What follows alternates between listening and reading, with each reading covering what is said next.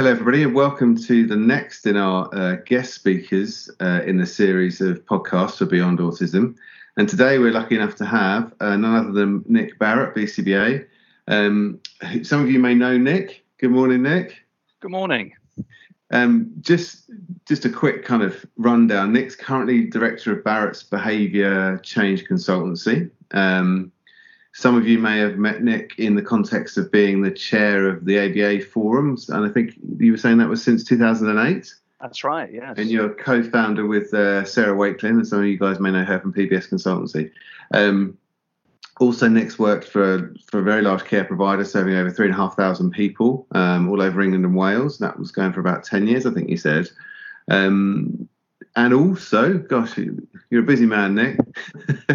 you're chair of the PR and marketing committee for the UK SBA, and I know you were kind of very involved in the in in that running of that and the uh, kind of since its inception. Really, I know it's not been going on for a massive amount of time. How is that going? How are you? What's going on in, in your world right now?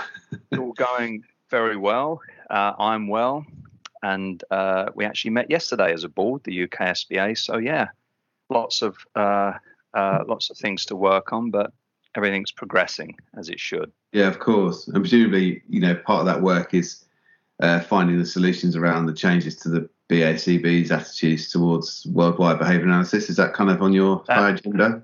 Yeah, that's certainly one of our key goals at the moment.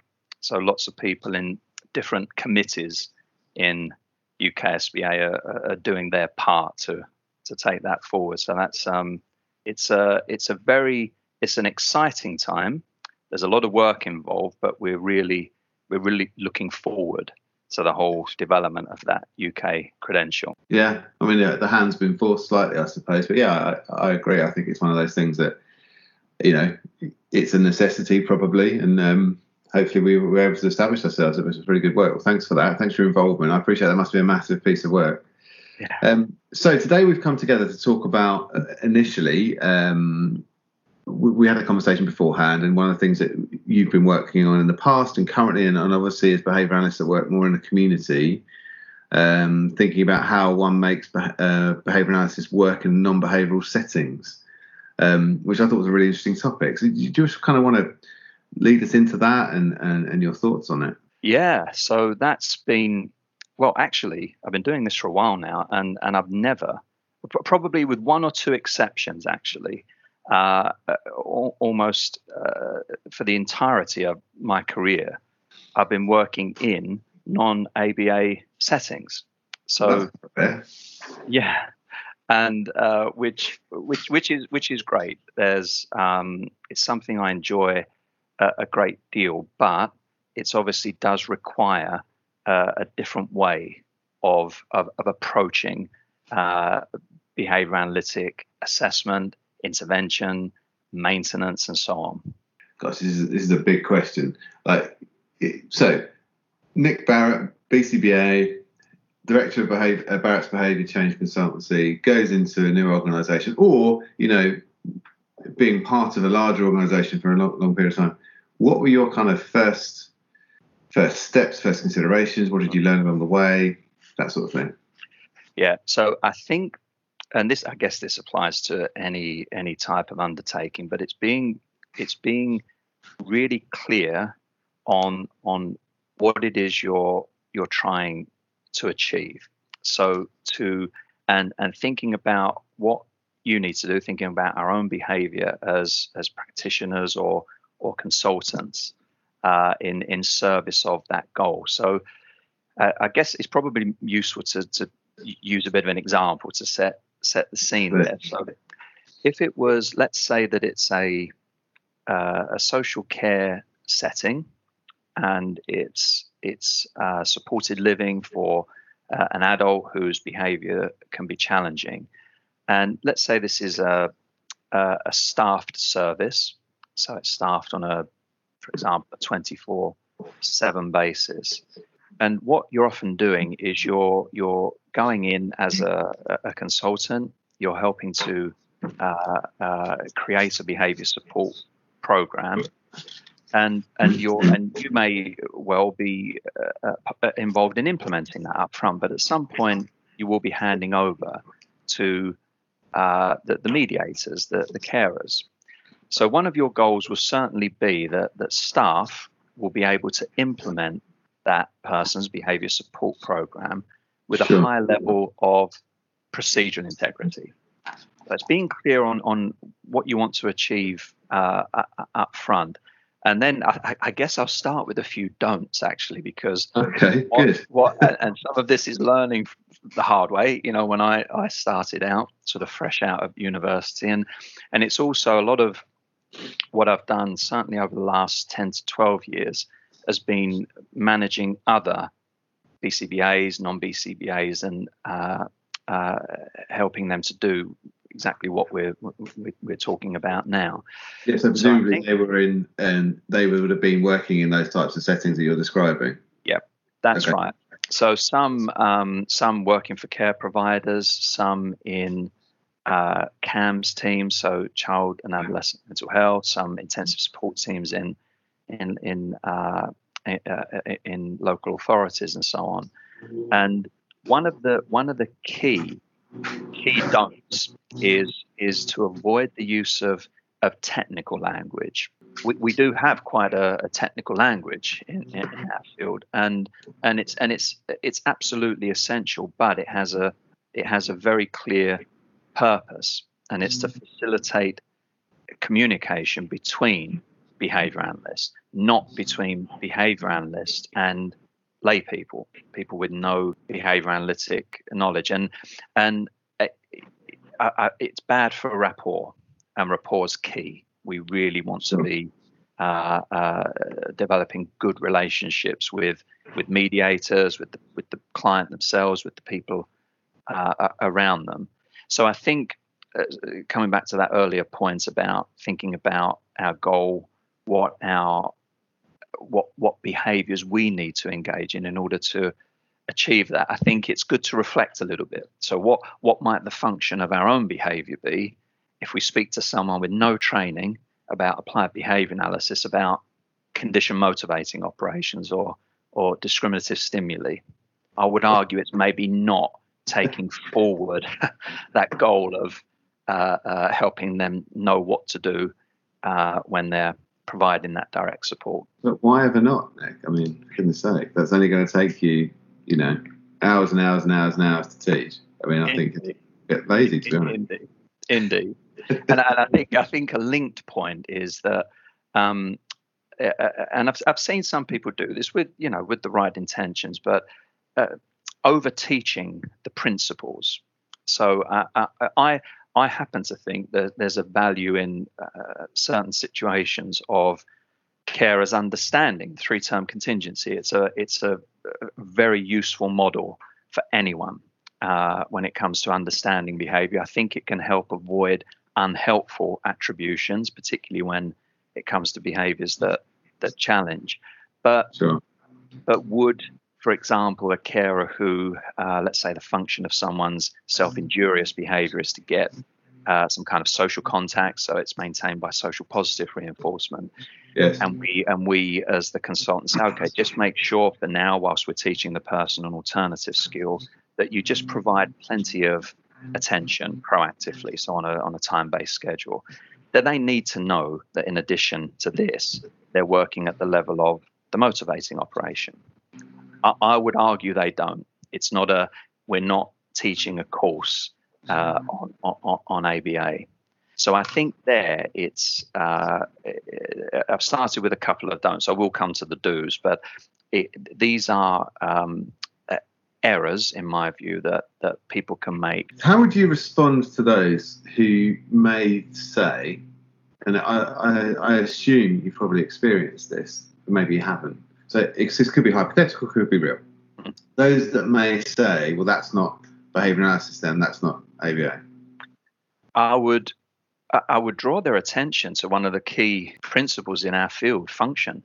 Uh, what, what, what is it? What's the function uh, of what you're trying to do here? Yeah. And and if if you think of if you look at our ethical code, code uh, number one on the list is well-being of the client. So for me, what what you're doing if i can if if i know that a staff team would would buy into the strategies that I've worked with them and with the client to develop if I use language they understand whilst, whilst staying true to the principles, then uh, in my view, that is behavior analysis.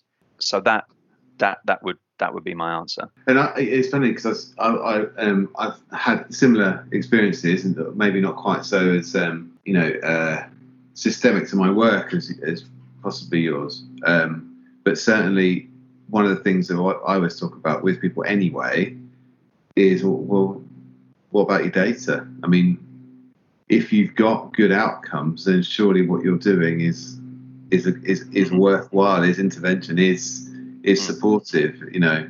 And sometimes I think you know it's it's a, it's a really interesting uh, dynamic where you can go into a space as a consultant and not speak the jargon, as it were, in in you know all the settings that you've listed or others, some schools, in fact, um, and you get as good outcomes with working with strategies that you know are based on behavioural principles. Mm. But there is something about I think about making sure that if you're if you're a come in fade out service that you're able to you're fairly confident that the people that are left behind when you're not there anymore mm. do have some grasp of principles so they don't start making erroneous decisions around um, I, I, don't know some of the some of the common areas that you might see in, in kind of mm. non-behavioural settings I suppose because uh, to be honest with you I, I spend a, spend spend a lot of time thinking about behaviour skills training getting people up to speed and being able to function, as you say, within the within the context of the of the uh, client group or, or care home or or what have you that they're working in. And there's a small part of me that thinks, okay, so it tends to be more discrete projects. So come in, do X and Y. You think, I really hope that I taught that well. So so as a behavior analyst, you think, okay, cool. There's something about data that gives you outcomes but there's also something about that whole idea around behavior skills training, whatever you might call it, mm. act support perhaps, or kind of more the kind of more, um, I guess, subtle subtle parts of the sort of PBS type of support. That knowing how do I know that I, I'm going to leave that situation mm. robustly um, as I move on, or, or is there no answer to that? No, I think it's a very good question, and actually, that really that goes to the heart of your earlier question, uh, what do you say to people who would argue that unless you explain the terminology, unless you explain uh, the un- even the underpinning philosophy of science, it's not it's not behavior analysis. So so for me, you could, and it, again, it com- it, it really comes down to uh, what our field is about: observable behavior. If right. if you so for me, let's let's hypothetical situation. You have someone who teaches um, using a behavioral skills training approach, teaches someone how to uh, deliver uh, attention on a fixed time schedule every half an hour. Okay. And, and they use lots of terminology. See that so they go into the four-term contingency. They make distinctions between motivating operations and discriminative stimuli. There's a lot of emphasis on this. Okay, someone else teaches behavioral skills training. They follow the four steps. So you've got your uh, instructions, everything's done properly. You've got your modeling, you demonstrate the strategy, you've got the rehearsal, and you've got the feedback. All of that's done. They use no, no terminology. For me, that in itself, you could argue maybe doesn't matter very much. I think it could impact a little bit on rapport and just people possibly get in the way of the learning. But surely the the ultimate test of whether or not those different approaches worked is whether people now have, have acquired the uh, strategy to competence. So, so for me, that's the that's the ultimate test. And if there are people who find that talking about you know the, the, the technical language and sharing underlying principles helps with that, fantastic. It's it's not been my experience, and and I hmm. liken it I liken it to this is something we probably all uh, come across at some point in our lives. You you have to go to a medical appointment and you get a doctor who explains it in lay terms. Okay, and you go away feeling reassured. You got it. You didn't have to ask a load of questions. versus going to that medical appointment with a doctor who blinds you with medical terminology. It, it, uh, first of all, what we often think is, wow, that's a little bit flash. Who are they trying to impress? and then we have to spend most of our time asking what they actually mean. So I think I think for me, that's um, I think, uh, and and it's um, it's based on I guess how I started out, and you know, loving the terminology like we all do. How I've seen others start out. For me, it's a barrier when you're working in a non-behavioral setting. It's interesting, actually. I, I, I, I mean, I pose a question to you. Do you sometimes then think that the the um, one of the co-occurring priorities, because of course the service users are going to be the priority, aren't they? But like the co-occurring priorities, I suppose, in this kind of idea of contingency mapping, is that the there's a culture change. Mm. Was, we were talking to um, uh, Pat McGreevy and Troy Fry in a different podcast, and they and they one of the pieces of work that they want to consider is is some kind of protocols around how do you change culture, um, mm. which I thought was super interesting. But my point was is that do, do you would you agree the same? Like often, certainly within the supervision frameworks, I, I'm I'm trying to get people to think about just label things well as a first job as a behavior analyst, I see this and I see this in the environment, and now you're trying to find the links between the two. Mm. Do you find then that you one of a, a good outcome for you would be a, a, setting that could then ask better questions of themselves as being a good outcome? Yeah, I think that in in uh, in the context of behavioral intervention, that there it's often the case that unless you address broader contextual variables like culture that you you actually won't achieve a successful outcome. That, mm. that that's that's my view, and uh, I I think that I think a lot of us we figure this out uh, after years of uh, implementing behavioral interventions, and it was certainly something that occurred to me uh, a few years in, I guess, uh, that that if you can you can look at the immediate contingencies. That's something we always do. So we do our functional behavior assessments, we look at immediate contingencies. That's absolutely necessary and should always mm-hmm. happen. Mm-hmm. But if we don't look at the broader contextual variables, so the the skills, the values of implementers, the policies that govern a particular setting, there there could be policies that are actually at odds with the intervention you're suggesting. Yes. If we don't look at that, then uh, it, I think we greatly reduced the likelihood of a successful outcome. And it was when I started paying attention more to that and maybe getting involved in some of the uh, uh, addressing some of the factors that we wouldn't automatically get involved in as consultants that I, I saw I saw better outcomes. It's interesting you bring that up actually because I I know as part of your role within the um, ABA forum is that you're you're I, I find you, you're you're uh, way of working to be incredibly facilitative. So you know the links that you send out, the kind of keeps people really abreast. Actually, I think of what's going on in the ABA world locally and slightly more f- further afield. Actually, you know, kind of nationwide anyway. And it reminds me of the work that you kind of um, asked for, helps Lux Consultancy get in terms of participants and seeing those con- the, the, questions that they are asking about designing a tool for I think practitioners yeah. to yes. go into settings and kind of almost assess the whole picture of whether or not something's going to work. In that is, I mean, I don't know where that will land and what it will look like in the end, but certainly having kind of had something to do with the data capture, mm. it, it was really interesting to see those types of questions coming through and how important they were to the um, to the field yeah, I think this will be this will be uh, a, a, really useful tool uh, when it's when it's um, uh, out there, ready and fully fully developed, because it really does it, it really does look at those contextual variables that I think can often get missed. So it looks at uh, does the uh, environment where the intervention is being implemented does it does it support that intervention? So, uh, in terms of resources, in terms of capacity, in terms of policies, and what what's going on in the wider organisation, yeah, we're we're we're looking now um, to develop that further. So there'll be um, yeah, I'm really looking forward to seeing where where that goes. Uh, it was just a really uh, great thing to see being investigated because you just feel Mm. like it's missed slightly, uh, and it's often the subject of conversation, isn't it? Oh, I wish, you know, we, um, or rather, I don't know how we're going to fade out of a service because culturally they they rely on us, or, or something along those lines. Okay, great. So look, you've highlighted a couple of don'ts, like look, predominantly around terminology, predominantly around, I guess, breaking your neck to have everybody in there being, you know, qualified in some description outside of their ordinary ordinary roles. Uh, Do you have any other kind of don'ts in there, or is, or is that pretty much cover it for you? Uh, I yeah, I should probably go to some do, shouldn't I?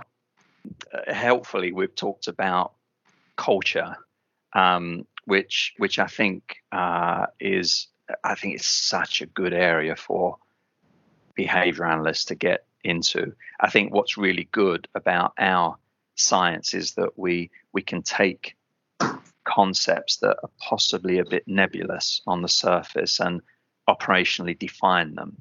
So how uh, lots of organizations are looking at how they can get their staff to live their values. So a value might be respect or, or autonomy or, or, or integrity or something like that. And what we're good at is actually breaking those down into uh, observable behaviors. So, so we've talked a little bit about that. I think uh, to, to, to summarize that rather than go over it would be um, do look beyond the immediate contingencies. And, and if you find yourself, obviously stay within uh, the limits of your competence, but if you find yourself maybe helping teams come up with better systems around shift planning, um, don't don't despair. Don't think that you're not being a behavior analyst because you can certainly certainly explain what you're doing uh, uh, behaviorally in terms of maybe addressing uh, uh, an abolishing operation for your strategies. So something that actually decreases motivation to do what the staff need to be doing. Uh, do look at capacity. Uh, it's, it's certainly we have to be making sure people have the skills they need to to implement your strategies. I'll, I'll say a bit more about that in a minute, but but also do they have the capacity to do it? And that links a little bit with this idea of does the wider organization support what it is that that people are doing? There could be a service manager who uh, really doesn't get behavior support and and is emphasizes paperwork uh, and uh, every, everything being in place um, uh, in, in, terms of uh, regulation and so on, which, whilst important, could could take people away from actually doing the day-to-day support. And these are things that you might might want to work on if you if you want your strategies ac- actually to be implemented. You've not worked, generally speaking, you've not worked in behavioural settings. Or, or, oh yes, yes, that's yeah. right. And and your role will have been to uh, go in there and and have a positive effect and positive change, and possibly uh, looking at more intrinsic systems, different types of data capture to give the right information. You know, I can I can kind of picture it. Mm-hmm. What I'm struggling to do, because I, I mean I've had these struggles, is how do you, as a behaviour analyst, maintain your sense of you know fluent technical language use? Because obviously I know what you're saying. Like professionally speaking, that's where you've angled yourself, and that's you know it's absolutely great that you do that because the world's a better place for it. But I know that I spent quite a lot of time working in a local authority setting. When I came out of it to do other things, I was like, okay, now I'll do a little bit of supervision, and I found myself a bit rusty. So you know, where, where do you?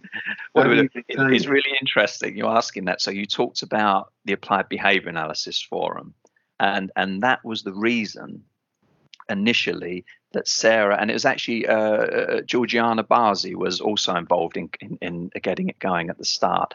So that was the reason the three of us started it. It obviously became something much much bigger as, as time went on, but sense. we wanted to we wanted some peer supervision, but we wanted we, we, we I remember having this discussion all these years ago and, and saying, wow, we're losing all of our technical language, which is important. So so we said let's get together. And the early days of ABAF were more about presenting cases and getting feedback. And the requirement was you you uh, use the technical language and you are conceptually systematic and and so on. As as as times moved on, it's become um, more about presentations and workshops and uh, mm. and so on. So that that was number one: mixing with people and using the the scientific language, providing supervision. So that's something that I've I've done regularly uh, for about the last last 12 years. And and actually, when uh, when I start working with a new supervisee, we, we have this very discussion about keeping that language alive. Okay. And, and so I say to them, if ever uh, I hear them talking about a strategy they've implemented, or interestingly, uh, a, cultural issue that is uh, proving to be a bit of an obstacle, we then explain that. So we link it to principles and we use the technical language. So that's, yeah, but you have to make a conscious effort to do this. because you have to make a conscious effort to not do it. And this is the thing. Exactly. You, teach yourself to do it in one context and, and not in another. I, have also found myself seeking, uh, I, sort of, um, in this particular, like, I, have worked with a particular authority for, for quite a while on and off. And one of the directors there, when we, she said to me once, once we, when you first met, I couldn't understand a word you were saying, and I thought I was quite good at it at that point. So she's my yardstick. So every now and again, I'll be like, oh, um, so how was that in that meeting? That all makes sense. Like, you know, you're good, but everyone gets it now. Yeah. but yeah, I, got, I look a lot, a lot, a lot of nodding and a lot of kind of, I don't know what you mean. Um, anyway, yeah, it's, it's, definitely a skill to learn, and perhaps we ought to have uh, some kind of, I don't know, BST or something along those lines for ourselves. So can you can you explain that behavioural principle in a way that would be palatable to a to a non non uh, non behaviour analyst, perhaps? Okay, Awesome. So, do's. Yeah. So I guess uh, I guess I mentioned uh, building rapport. So, excuse me. A lot of people listening to this will be familiar with the idea of establishing ourselves as a condition reinforcer. That's I, I, and and I think this is fantastic. It's a good rapport is a it's like an all-purpose establishing operation for the behaviors you want to see in, in others and so I think that's important. How do you do that? Genuinely listen to people, uh, uh, practice your active listening skills, and, mm. and, and, genuinely value people's contributions. And, and I always uh, I, I, I, always remember uh, Aubrey Daniels, a famous uh, OBM practitioner, yeah. and him him saying uh, he, he came over and spoke a few years back, and he was saying that often what he's doing, he's just getting together with uh, a group of employees and saying, look, here's here's what we need to fix. You know, how do we go about it? And and really listening to people and a bit of guidance is is required. That's when we're going to bring in uh, a, a, behavioural way of taking things forward. But quite often people uh, have, have, figured out uh, what what they need to do, and even if they haven't, there there there will always be something they tell you that that helps you take forward that that intervention. So building rapport, uh, key, absolutely key. Putting in places, uh, putting in place strategies that that support implementation. So okay. many of us know that that one of the big challenges is is maintenance of effects. So uh, a consultant goes in, they implement an intervention, uh, things go well for a while whilst they're around, whilst they're giving people feedback. Uh, they withdraw. Not always. Sometimes things do maintain, but some sometimes they don't. Reminders that pop up on someone's phone. If there's a shift handover system, link that to the assignment of a particular staff member to deliver uh, a particular strategy. You know, we, we, we talk, we hear a lot about practice leadership. That's mm. another area where behavior analysis has, has a huge amount to offer. So getting I've worked with practice leaders who who can be they can be senior staff, they can be peers as well. I've done that a lot. Actually, got um, lots of sort of peer support, peer prompting. A peer, a practice leader will be there to check that that someone's doing what what they need to be doing and providing feedback. And people need to be taught how to how to do that.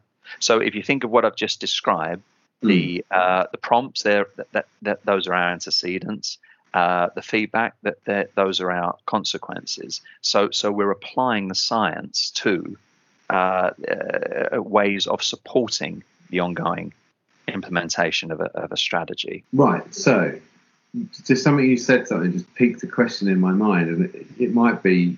I mean, I'm, I'm sure there are going to be kind of evidence-based representations of this, but I just wondered what your your thoughts were. Notwithstanding the subject matter and the complications of what people see and work with on the front line, you, you are describing essentially a solid knowledge of everything that goes, goes to constitute an antecedent and the consequence, because then you can start mm-hmm. thinking about the environmental arrangements. Cool. So, if we accept that that's broadly the culture change generally in these sorts of settings, do you think then that the most effective way to achieve culture change is bottom up or top down in terms of structures? I think you need both. If it can be, it can be useful to to start with the, the, the senior management in mm. an organization because if you so to, to to answer this question properly so if in the context of behavioral intervention that frontline staff will implement yes they have to be taught how to do that yes they have to have the kind of strategies that we've just talked about in place to, to prompt them to do that to make sure that they get the right type of feedback so to keep their behavior going of delivering the strategy. So there has to be work with them. But none of that will amount to anything if it's not supported by their manager, by their manager's manager, and by the wider organization. It, it will fall apart. So, what you're often looking at doing is uh, what in uh, OBM, organizational behavior management, is referred to as an alignment meeting. So, what's the goal? we've established the goal. It's the uh, um, successful implementation of this behavior support program and the outcomes that relate to that. Moving along, what do the staff need, the frontline staff, to be able to do that? It's skills training, skills training, all of our systems and so on. What does their manager need to be doing to support their implementation? What does their manager need to be doing? And it has to work all, all the way uh, along there. You can, I've come across situations where it's been a lone service in a big organization and because they're um, uh, quite contained uh, because the manager didn't have large spans of control so could could really be in that service um, being a, a, a, real practice leader where they've just managed to achieve a successful outcome without much interaction with the uh, rest of the organization but i think i think that's rare i think you need all of it but yeah, you're often, I think you're often working with uh, the leaders, the practice leaders, particularly when you withdraw and you want that to keep going. Someone needs to be there uh, making this happen. So it's interesting what you say there around the um, the bottom up, top down, I, I, guess, paradigm in a lot of ways, because surely you're going to have to be aware of all the different layers of contingencies that exist from front line to middle management to the kind of to, to the top. I mean, it, do you find yourself having to overtly plan for that?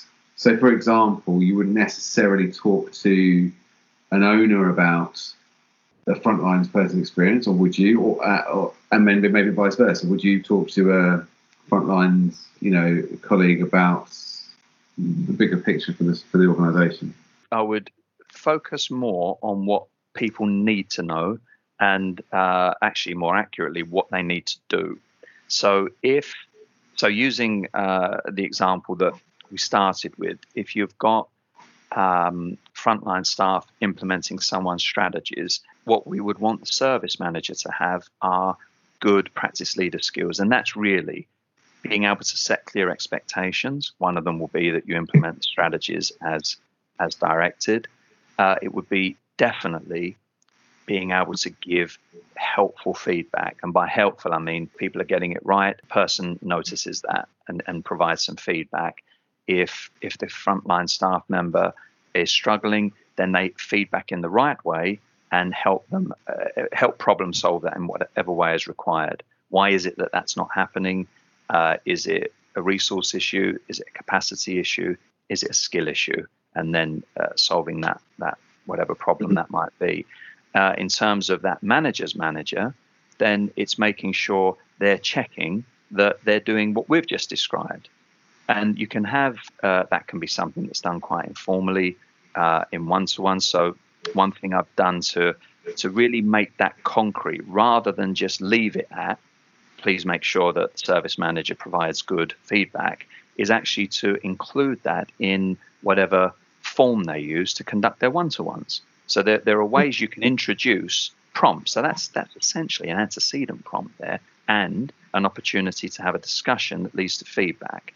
So there are quite straightforward and uh, I, I guess practical ways of of generating the kind of behaviors that that will help at each level when it comes to whatever the goal of that organization is. And that and that important to say that this applies to whatever industry you're you're looking at.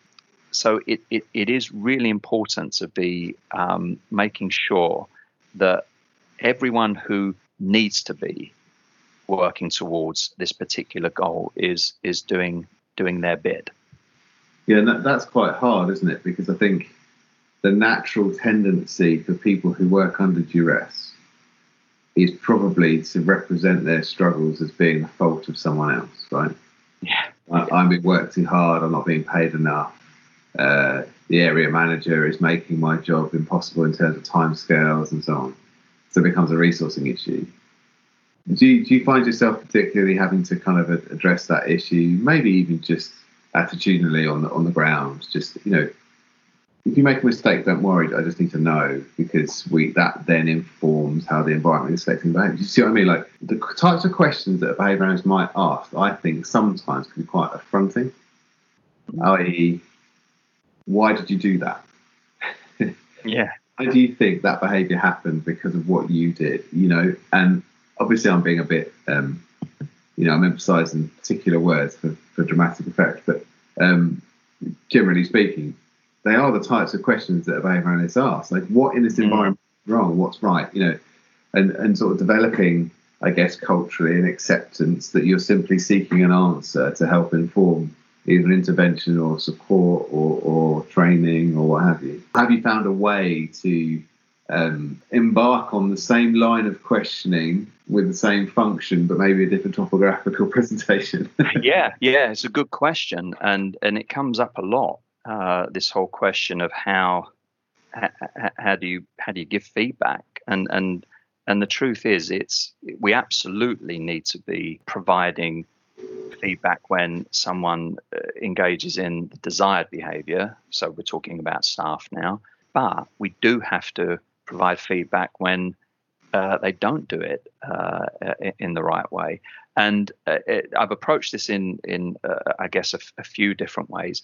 I'm I think that as with lots of things, having that upfront discussion helps. So if you're and it's not it's not difficult to um, convey the spirit in which you're going about this. So, for example, by saying that this is what what we're trying to achieve none of us are perfect. We, we, we will all get this wrong. There might even be times that I come here as the consultant and cause an incident because I didn't do things properly. Okay, mm. we're human. That that's absolutely fine. What helps is if we can help each other to get it right. Okay, and here's a way of doing that. So so introduce it in the right way and and then get people used to providing it. So we talked about behavior skills training. I I teach that to frontline staff. And, and, and the purpose is that they the purpose of doing that is so that they get used to providing and receiving feedback. That's the mm. other thing. It's not just it's not just giving it. How, how to receive it. What do you do when someone uh, uh, says to you, "Okay, um, that could have been better"? The other thing that I'm often doing is if you have some kind of plan that you're working to, is use that as the basis for feedback. So, okay, Andrew, I saw that with steps one, two, and three, that was exactly as it says here. With step four, you did something a little bit different. Can you tell me why, just so I understand? That's that's your way into that that discussion. I already feel like I'm in trouble, Nick. in, in, that case, I failed miserably to make you feel at ease. no, no, I, I, totally get your point. Uh, funnily enough, I, I kind of um, some of my experiences with school-wide PBS on, on, a smaller scale with a particular cohort has been referring to almost like the third body party of, of rule governed behaviour in the case of mm. this sort of thing, saying, "Oh, guys, oh, you didn't get the reinforcers together because this happened, and oh, sorry, like these are the rules, and yeah. it's not your fault, or it's not me. It's just these are the rules, yeah. and it's you know that kind of idea." Yeah, great. I mean, it's, it's just it's just definitely challenging, isn't it? Because of course, the advantage of working in a behavioural organisation is that everybody expects that. You know, if you walk in from your you know day one of induction as as frontline is uh, this is how this place these types of places work. So people from the get go are, are ready for to give and receive feedback, and of course the um, know, we, we've talked a lot about staff, I think, but of course, you know, a lot of the reinforcers will come from the how well or how happy or how engaged or how, you know, um, successful the quality of life might be for, you know, uh, someone that you're working with, whether that be in education or otherwise setting.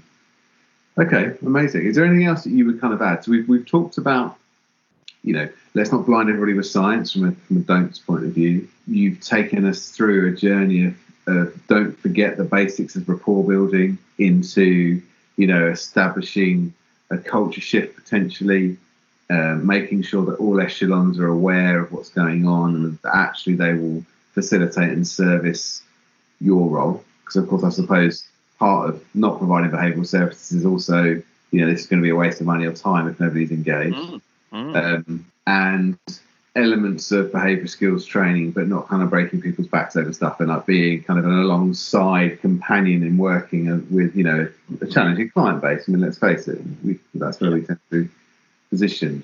Is there anything else that you would add to the kind of to the do's, possibly around reinforcement or possibly around other things? I guess, uh, I, guess maybe a way of tying that all up is is just to provide a bit of uh, a bit of support for this this way of looking at it. So, particularly uh, looking at those uh, wider systemic variables. So, uh, some years back, I was involved in some research that was led by Professor McGill the Tizard Centre, and this looked at a, a, a model of setting wide positive behaviour support in a big organisation. It was one of the very few randomised controlled trials that we see in our field uh, and it looked at sort of 20 odd services, and uh, uh, some were randomly assigned to a group that didn't receive the setting wide PBS, others received it.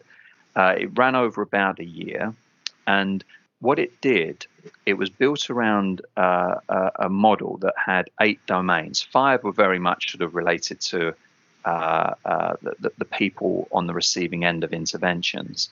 So it was to do with activities and skills development, communication, and so on, relationships.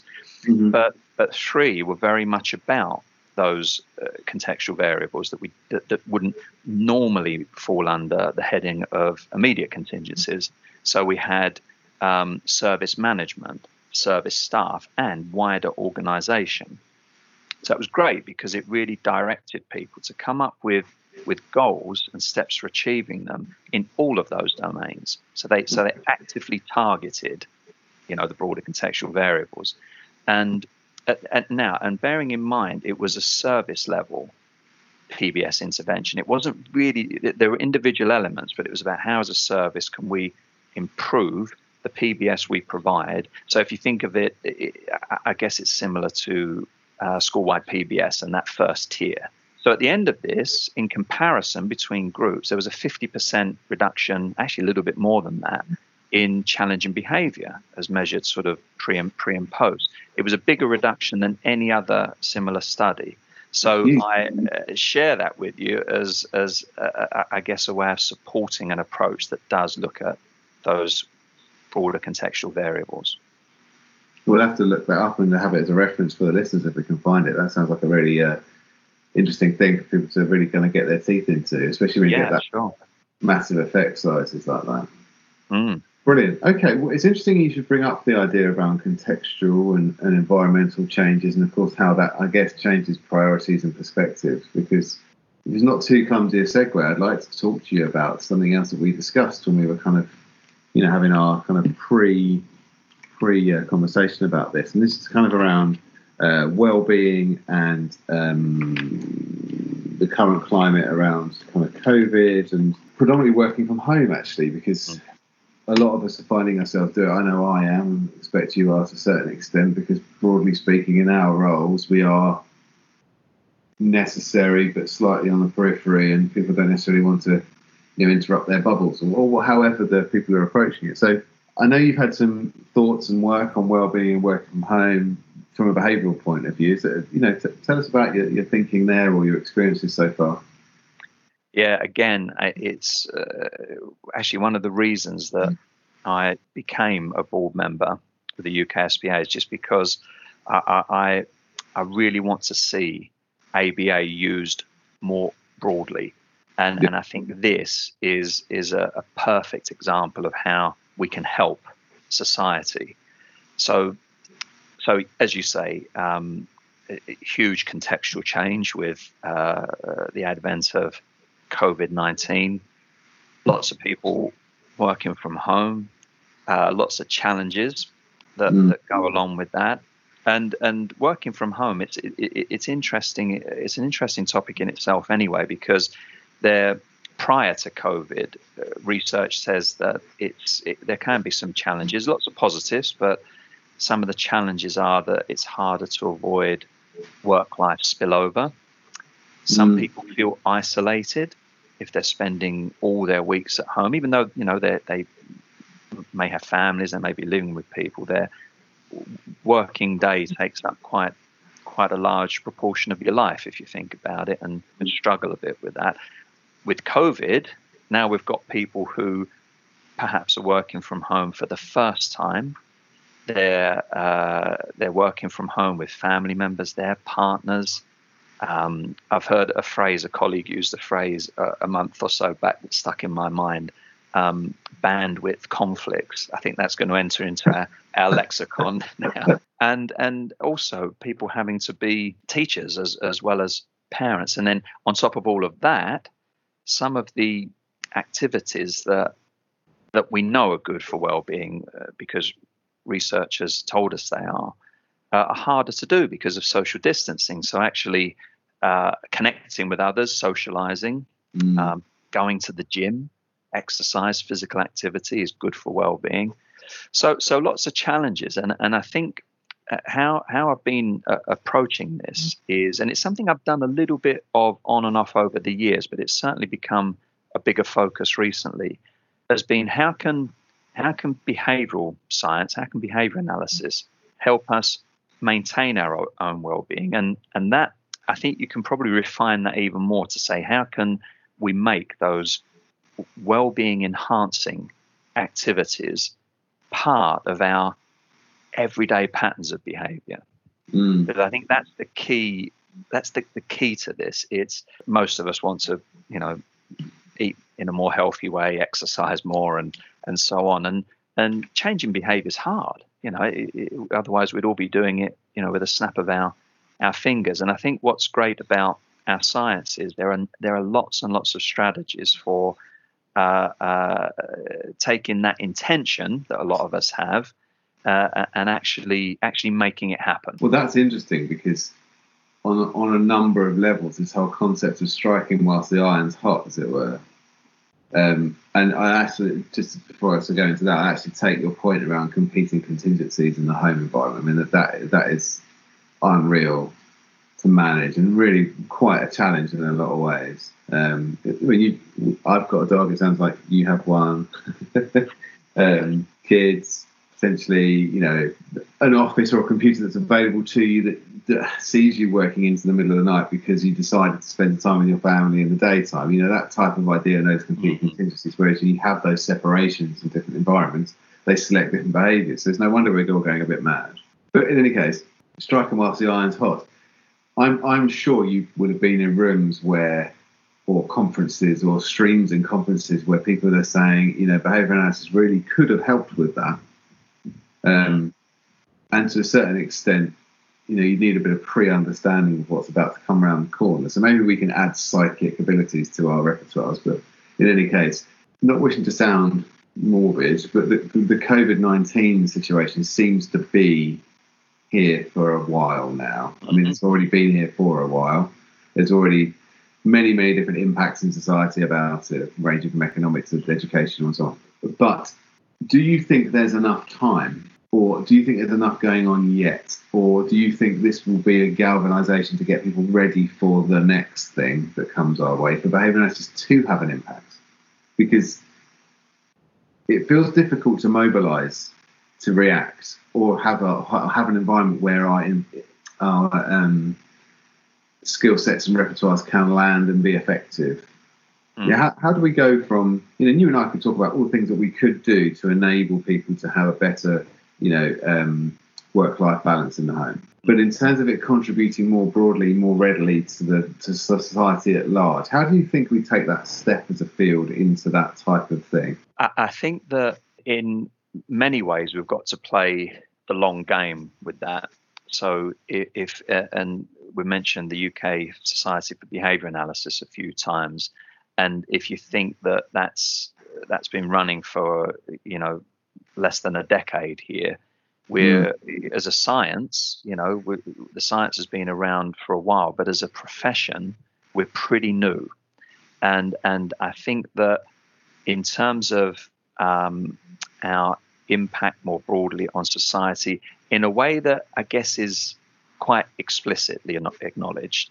Um, that could be a little bit further down the road. I think there are things that that uh, are happening. They're not. It's not always referred to as behavior analysis, uh, but I think I think it is it is very behavioral, and and I think that in terms of what what can we do about that, organisations like UKSBA are, are, have been quite strategic in, in, in terms of how we make that happen. You you know about the voluntary register, trying to increase numbers. You know about accredited registers and the work that's going on there. So steps are being taken uh, to raise awareness of what we do, uh, to popularize it in areas where maybe that's needed as well. So I think it I think it's happening. I think getting the word out uh, as much as possible. So, so trying to talk to non behavior analytic communities. Uh, so it's not an echo chamber. I think that's quite yes. quite important as well, and, and, that, and, that, happens. I think that I think it's happening here here and there. Um, it, there there are a few things uh, recently in uh, my small way that uh, I've tried to do there. So um, I did a talk for a firm of solicitors mm-hmm. who uh, were putting on uh, these these weekly uh, Zoom calls for all of their clients, and, and we talked about some of the things we'll be coming to now about well-being and so on. Uh, I did a, a, an interview for someone's YouTube channel talking about a range of topics, and and some of the topics were uh, um, uh, attributional bias. I might not be giving it, calling it exactly the right right thing, but um, areas that I'm not in any way an expert on, but was providing a behavioural perspective. So I think where possible, um, making use of those opportunities. So looking at um, uh, sectors that we're maybe working. So for, for myself, it's always really been health and social care, and I mm. have a plan moving forward to be going to more conferences that are in health and social care, but not behavior analytic, uh, and maybe looking to, looking to talk there. So I think I think it will happen, and and I think what we need to do is just be looking for those opportunities, maybe a little bit more. Yeah, and strategic thinking around how you define yourselves, how we, you, you, we, one defines mm. themselves in the field, because you do get in this betwixt and between to an extent where you don't want to you know, blind people with the science and differentiate differentiate yourself in that way as being, you know, something that's hard to understand. But then by the same token, being so well understood and embedded that people don't realise you're there. so kind of yeah. strike that balance, which is obviously, you know, I think you should be part of the conversation. So look, I, I digress slightly because I took us off, off topic a little bit, but like the idea of, you know, what has been your kind of advice to people around this, delineating the issues around working from home during this period and and you know how do we kind of consider well-being in this time well i think it's important to acknowledge the fact that it's not a, a lot of what we do on a day-to-day basis is quite habitual. So uh, we we would think of it as um, probably in terms of behavioural chains. So if I if I think of my morning routine, so morning routines uh, I think are good good examples of this. So uh, I get up, the alarm goes off. I get up, I go downstairs, I get my coffee ready. Don't actually pour it. Uh, I get it into the cafetiere, and then I take my dog into the garden to go go to the toilet. I come back. I drop my partner off to work. So there, there's a, there, there's this very set set routine, and I don't spend time. We don't spend time when we're engaged in those very everyday habitual routines, making decisions about what comes next. So really, if you think of it as a behavioural chain, uh, the end of, uh, of one behavior is the is the SD for the for the next behavior in that chain. So yeah. we don't to, to, to, veer into a, a, mentalistic description just for a moment. It's we don't need to think about it. We don't need to make decisions. Okay, these things just just happen. So so I think important to acknowledge that because that that is often why we struggle to to uh, uh acquire that new positive behavior, that new positive habit which might be to exercise more or connect connect with people more. So if if it is more an issue of implementation of breaking into those behavioral chains than it is one of intention, then the first step is to make a very simple implementation plan. Write it down. That seems to be better than just holding it in your own head. But what and it's a really simple what, where, when, how plan. So what are the behaviors I need to engage in, maybe on a daily basis, maybe even more than that, a few times a day, to be happy, healthy, and calm. It's a kind of well being definition there. Um, how will I make that happen? You know, when and where. So some basic to begin with. You might want to think of, you know, SMART goals uh, and so on. So, so to to use an example, let's say uh, you're, you're uh, regularly went to the gym to do a yoga class. Okay, you can't do that now because of uh, COVID nineteen. Uh, yeah. So you decide that under this sort of heading of what, where, when, and how, you're going to buy uh, a yoga DVD and you'll you'll exercise to it for 30 minutes a day, once a day, and that is one of the things you need to do for your uh, well-being. You may have other things, you know, it may be go for a walk. It might be, you know, get up before the rest of the family to have that quiet half an hour. It can be quite idiosyncratic, these things. So next you, you want to look at what's what's the best time to do this, you know, for practical reasons. But also making use of those uh, naturally occurring motivating operations. So when am I more likely to want to do this? Okay, and and that that leads quite nicely onto uh, the idea of response effort, reducing response effort, which is uh, a, a, key intervention strategy in in behavior analysis. So, so uh, staying with the yoga example, how can I organize my environment so that it's easy to do the yoga session? This I, I always describe. Uh, these strategies as making it easy to do the right thing, stacking the deck in your favor, don't rely on willpower. Don't rely on memory. you know, it's it, you, you don't have to do that. You you can use the technology. So, are you more energized first thing in the morning or later in the day? If you decide that it's uh, first thing in the morning, then maybe that's what you write in your plan. You know. Yeah.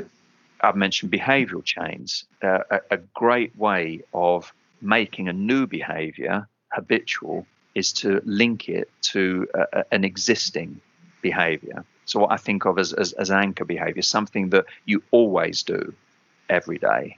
So so you might decide now that you'll you'll write down uh, on your plan, and the plan shouldn't be this big elaborate thing. You know, this is this is just a, a couple of sentences. After having my first coffee of the morning, I'll go into the living room and I'll exercise for 30 minutes to the yoga DVD. Put, put that somewhere visible. That seems to help seems to act as a prompt, and there's some reactivity there. So well, there's also uh, some social, social monitoring, isn't there? Then, because if you it know, helps with that as like well. A, uh, by the way, you should be doing this right now. exactly, and you want to recruit that. You know, you want to yeah. get people um, to, to to help you with that, and and and look at what else you can do to reduce response effort. You know, having maybe having the DVD ready the night before, maybe having the the workout gear uh, ready. Anything that that makes it easier to to do that. And I'm uh, I think I mentioned earlier, didn't I, with reminders on a phone, um, mm. part of our earlier discussion. I, am a huge fan of using technology in, in a really simple way. So I, one of my um, very necessary well-being enhancing behaviors is to get up from my desk and that's something that lots of people who work from home find there's actual research that says if you work from home you tend to work longer longer hours. And a lot of people don't get up from from their desk. And i i get a bit of lower back pain and i get eye strain if um, if i spend hours in front of the computer. And it's really easy to do. So one of my strategies is i sit down at the computer i set the alarm for a maximum of an hour and a half. And and it actually, when the alarm goes off, it has uh, a message on there that says "Get up, move." Uh, as a prompt to actually go and do something, and and I will. I'll get. I'll go downstairs. I will do something physical, uh, even if it's washing up. You know, it can be nicer things. It can be going for a walk with the dog, but something that involves me being away from the mm. computer, uh, computer for uh, uh, for a little while. So, so you know, uh, that's a very simple antecedent prompt that can be. Uh, it's interesting, isn't it? I, what what I'm hearing there is what I think I often would describe to people in terms of when they're going to do something, like start behaving, because then you can contact contingencies. Whereas if you're just in, involved in this world of self-talk and discounting, you'll just continue. Well, look, if I just slog at this for ages now, I can get the reinforcer of escape later. Yeah. Yes. But then, you know, this whole idea of, well, I'm a terrible procrastinator, so I will end up working later yeah. into the day because I've made lots of different excuses and along the meantime and discounted the other way. just go, you know, I'm going to have this now because I can and I can avoid now, so I will.